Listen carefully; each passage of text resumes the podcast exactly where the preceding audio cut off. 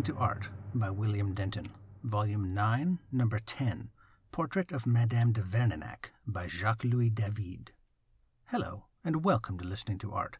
I'm William Denton. The subject of this portrait, Henriette de Verninac, turned 19 in 1799 when it was finished.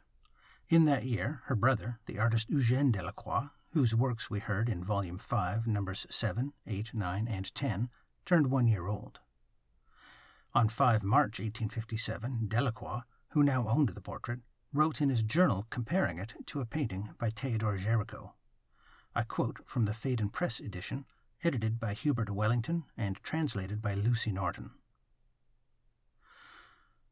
You can see in it everything that David has always lacked that power of the picturesque, that vigorousness and daring which is to painting what the vis comica is to the art of theatre. David's painting is all too even. The head is no more interesting than the draperies or the seat. His complete subjection to the posed model is one of the causes of this coldness, but it would be more reasonable to think that the coldness lay in his own nature. It was impossible for him to discover anything beyond what was offered to him through the imperfect medium of the little piece of nature before his eyes, and he seems to have been satisfied when he had imitated it well. His audacity consisted wholly in placing beside it fragments cast from the antique, such as a foot or a leg, and in bringing his living model as near as possible to the ready made ideal of beauty displayed by the plaster cast. This is a painting, oil on canvas, 112 centimeters wide by 145 centimeters high.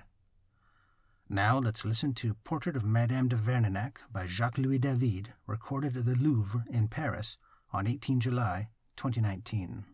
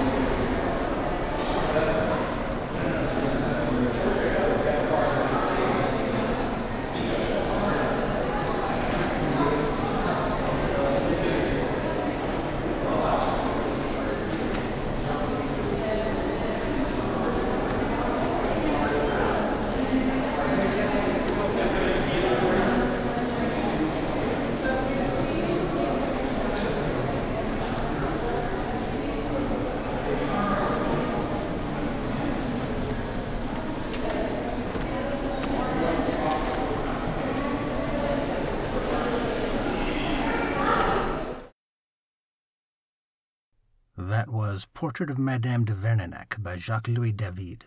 I hope you enjoyed listening to it as much as I did. For more information and links to things I've mentioned, please visit listeningtoart.org. Listening to Art is licensed under Creative Commons Attribution 4.0 International License.